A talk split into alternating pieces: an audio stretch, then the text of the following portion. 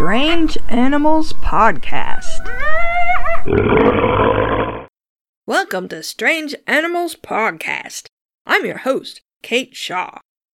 Back in episode 80 about mystery dogs and other canids, I said I was going to leave foxes for another episode, and here it is. But as I researched, it turned out that while there are lots of interesting foxes, they're all pretty similar overall. So while we will learn about some of the more unusual foxes this week, I'm mostly going to talk about how animals are domesticated by humans. This is a suggestion from M is for Awesome, who suggested the topic of domestication and how it changes domesticated creatures from their wild cousins. You may not know how this relates to foxes, in which case I'm about to blow your mind. But first, we should learn about how scientists think other canids became domesticated. You know, how dogs became dogs instead of wolves. Domestication of wolves took place possibly as much as 40,000 years ago, but certainly at least 14,000 years ago. Gray wolves are the closest living relative of the domestic dog, but the gray wolf isn't the dog's ancestor. Another species of wolf lived throughout Europe and Asia, possibly two species, and domestication of these wolves occurred at least four different times in different places, according to DNA studies of ancient dog remains. One of the oldest dog remains ever found dates to 33,000 years ago, found in a cave in Russia. Researchers think it wasn't fully domesticated, but was probably connected with the people who had been using the cave as shelter. A 2017 study concluded that it isn't related to any modern dogs, and apparently was related to a species of wolf that has since gone extinct. Many researchers think that wolves actually started the domestication process of themselves. Wolves hunt, but they also scavenge, so they may have gotten into the habit of following bands of humans around to find scraps of food. Back in the hunter gatherer days, before we started growing crops, humans were nomadic, moving from place to place to find food. Wolves would have been attracted to the bones and other parts of dead animals humans left behind. If a wolf got too close to a campfire where humans were sitting around eating, one of two things might happen. If it was an aggressive wolf, the humans would chase it away or even kill it. But if it wasn't aggressive, maybe because it was young or scared, a human might have tossed it a little bit of meat or a bone. That wolf would definitely hang around more, hoping for more food. If the humans grew used to it, it might even have started to consider itself part of the human's pack, especially if it didn't have a pack of its own. And if another predator approached, the wolf might growl at it and warn the humans, who would reward the wolf with more food. Over the generations, the wolves who got along best with humans would receive the most food and therefore be more likely to have babies that also got along well with humans. It's a lot easier to act as a camp guard and be given food and pets than it is to go out and try to kill Ice Age megafauna with your teeth. Remains of a puppy dated to 14,000 years ago was found recently in a prehistoric grave in Germany. A test of its DNA indicates that it is related to modern dogs. The puppy was fully domesticated, well cared for, and had been buried with a man and a woman. Researchers can even tell that the puppy died of distemper, which leaves telltale marks on the teeth. The puppy had survived until the disease was well advanced, and it could only have done so with special care from humans. Even today, distemper is a terrible disease among dogs, I had a puppy that died of it when I was little.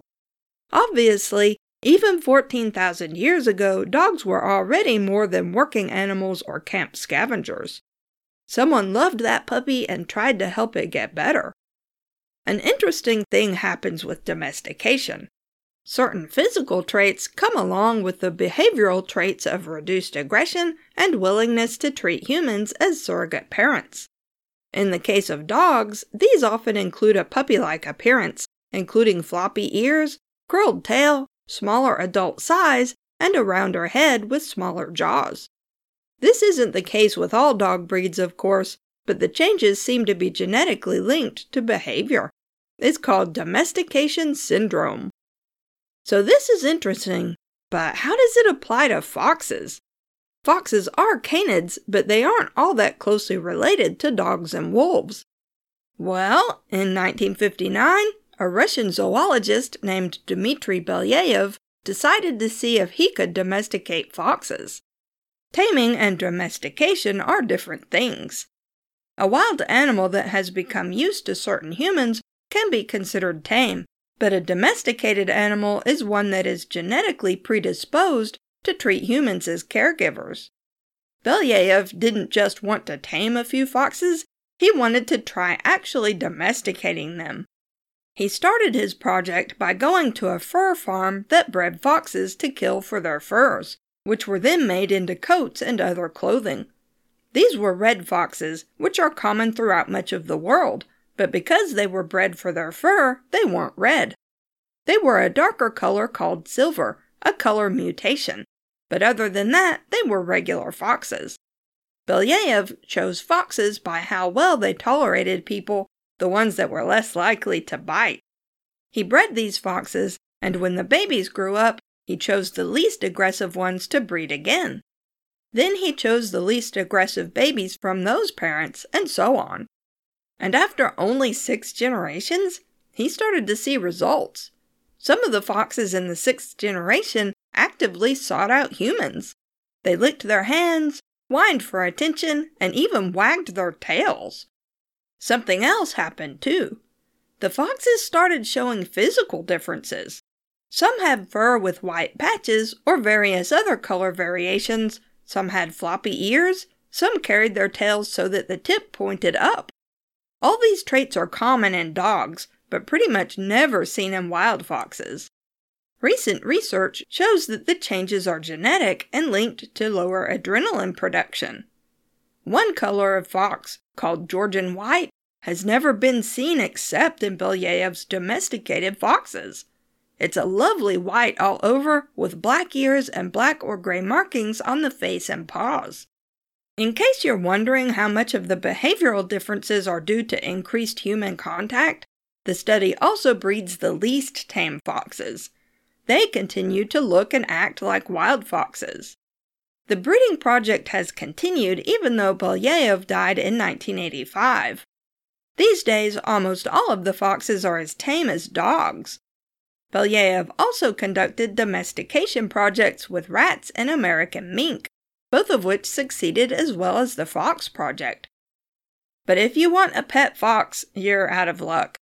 The foxes are occasionally for sale, but they're extremely expensive, and some parts of the world don't allow foxes to be kept as pets at all, even these domesticated foxes.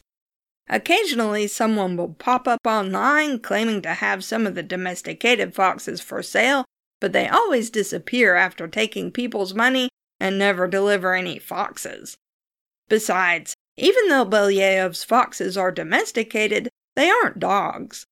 They don't always behave in ways that make sense to humans. Humans and dogs have been buddies for untold thousands of years, and we've basically evolved together, while foxes have only been domesticated for basically one human lifetime.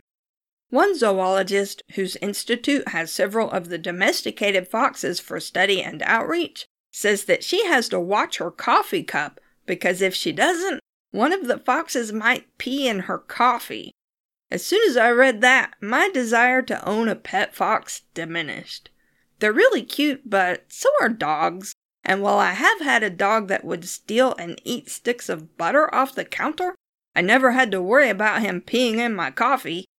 Besides, the domestic foxes are also hard to house train and still retain a wild fox's musky odor. The fennec fox is the smallest canid, and it's sometimes kept as a pet but it's not domesticated. If the babies are taken from their mother very early, they can grow up fairly tame, but they're still wild animals and can be aggressive. I have seen a fennec fox at the Helsinki Zoo last year. Actually, that was a year and a half ago. It was adorable. I definitely can see why people want one as a pet, but honestly, cats are about the same size and shape, but are a lot less likely to bite. Also, cats purr. The fennec fox lives in northern Africa and parts of Asia, and its fur is a pale sandy color with a black tip to the tail. Its eyes are dark and its ears are large. It stands only about 8 inches tall at the shoulder, or 20 centimeters, but its ears can be 6 inches long, or 15 centimeters. It eats rodents, birds and their eggs, insects, and other small animals, as well as fruit. It can jump really far, some 4 feet in one bound, or 120 centimeters. Because it lives in desert areas, it rarely needs to drink water. It gets most of its water through the food it eats, and researchers think it may also lap dew that gathers in the burrow where it spends its day. The most common species of fox is the red fox. Foxes are canids related to dogs and wolves, and just to be confusing, male foxes are sometimes called dogs. Female foxes are vixens, and baby foxes are cubs or kits. But the red fox isn't the only species out there, not by a long shot. For instance, the gray fox lives throughout North and Central America. It can look a lot like a red fox, but its legs are always reddish or tan, unlike the red fox, which always has black legs. Instead of a white tip to its tail like red foxes have, the gray fox has a black tipped tail. It's also not that closely related to the red fox or any other foxes for that matter. Its pupils are rounded like a dog's instead of slit like other foxes, which have eyes that resemble cat's eyes. The gray fox also has hooked claws that allow it to climb trees. That's right, it can and does climb trees just like a cat. It's nocturnal and omnivorous, which means it eats pretty much anything. It especially likes rabbits and rodents, but it also eats lots of fruit and insects. The only other canid that can climb trees is the raccoon dog, which is neither a raccoon nor a dog. It's actually a type of fox. Maybe you guessed that. But it does look a lot like a raccoon at first glance. It has grizzled brown gray fur, a black mask over the eyes and cheeks, and a short muzzle and rounded ears. And of course, it also climbs trees like a raccoon. But it's larger and bulkier than a raccoon with much longer legs, and its tail isn't ringed like a raccoon's tail. The raccoon dog is native to parts of Asia, but it was introduced to parts of western Russia in the early 20th century as a fur animal and is now widespread throughout much of Europe. It's an omnivore too. Pretty much all foxes are omnivores. It eats rodents, frogs and toads, birds, fish, fruit, and plant bulbs, some grains, and insects. You know, pretty much anything. It even eats toads that are toxic to other animals, diluting the toxins with massive amounts of saliva. And in cold areas, the raccoon dog hibernates. It's the only canid that does. Several months ago, I released a Patreon episode about chicken teeth that also talked about the domestication of chickens. It wasn't my best episode, but it's relevant here, so I went ahead and unlocked it for anyone to listen to. There's a link in the show notes so you can click through and listen in your browser without needing a Patreon login or anything like that. Anyway, let's finish up today with some information I just learned about the domestication of chickens. Specifically, a breeding project similar to the Belyaev foxes, but with the wild birds that are the ancestors of domesticated chickens. The bird is called the red jungle fowl, which lives in Asia and looks like a chicken but is smaller than domesticated chickens. It was domesticated as long as 8,000 years ago, but the wild bird still exists. A Swedish research team tried replicating Belyaev's domesticated fox experiment with some of the wild birds. Like the foxes, the researchers bred a population of birds that were just ordinary wild jungle fowl and not selected for tameness, and a population of birds that were chosen because they tolerated humans a little more than usual.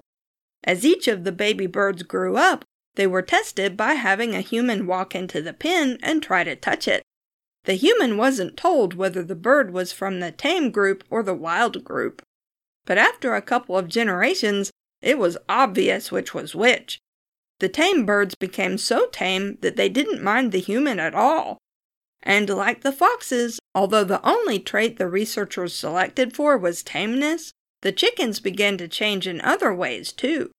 They became bigger and the hens laid more and larger eggs. This happened within only a few generations, which suggests that domestication is a much faster process than researchers once assumed.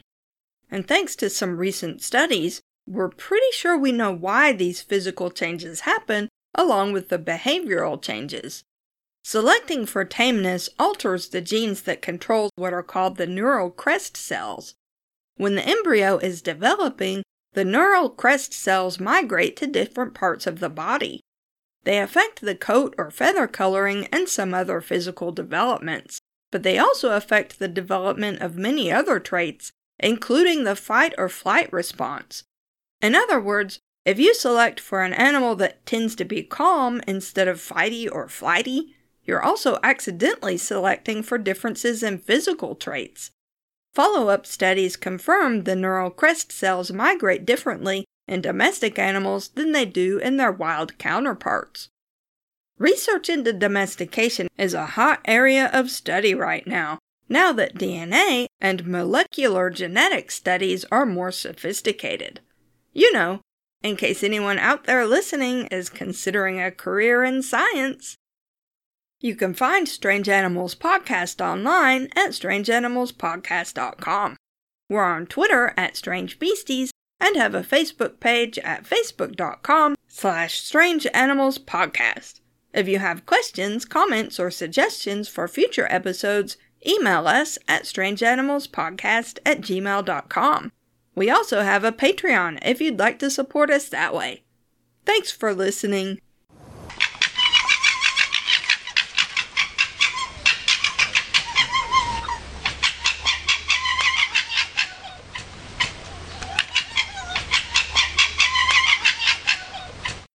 A Russian zoologist named Dmitry Belyaev. Yeah, I guess that's right. Named Dmitry Belyaev. Hmm, yeah, that sounds better. Maybe I'll just call him Dmitry. A Russian zoologist named Dmitry. Now I can't even say named. The Mona Lisa, the Hope Diamond, the sarcophagus of King Tutankhamun. Humanity has accumulated hundreds upon hundreds of priceless artifacts and treasures, each one the physical embodiment of a certain time and place. But for all of humankind's greatest achievements, we also kind of suck. For every priceless painting on display in the Louvre, there is another masterpiece stolen and bartered off in an underground auction, or even collecting dust in your grandmother's attic. Each week, Relic, the Lost Treasure podcast, explores the strange, but mostly true tales behind history's greatest lost treasures. If you like unsolved mysteries and true crime, with maybe a little less murder, but certainly a few weird deaths, then you should come along on the journey.